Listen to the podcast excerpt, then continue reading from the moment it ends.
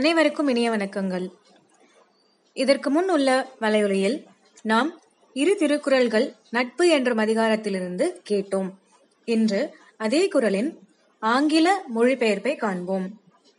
குறள் எழுநூத்தி எண்பத்தி மூன்று நட்பு அதிகாரத்திலிருந்து நவில் தொறும் நூல் நயம் போலும் பையில் தொறும் பண்புடையாளர் தொடர்பு. Translation an explanation in English.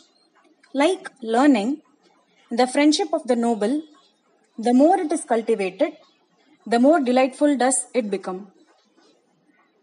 குரல் மீண்டும் நவில் தொறும் நூல் நயம் போலும் பயில் தொறும் பண்புடையாளர் தொடர்பு இரண்டாவது திருக்குறள் எழுநூத்தி தொண்ணூறு குரல் இணையர் இவரமங்கு இன்னம் யாம் என்று புனையினும் புல்லென்னும் நட்பு Translation and explanation in English.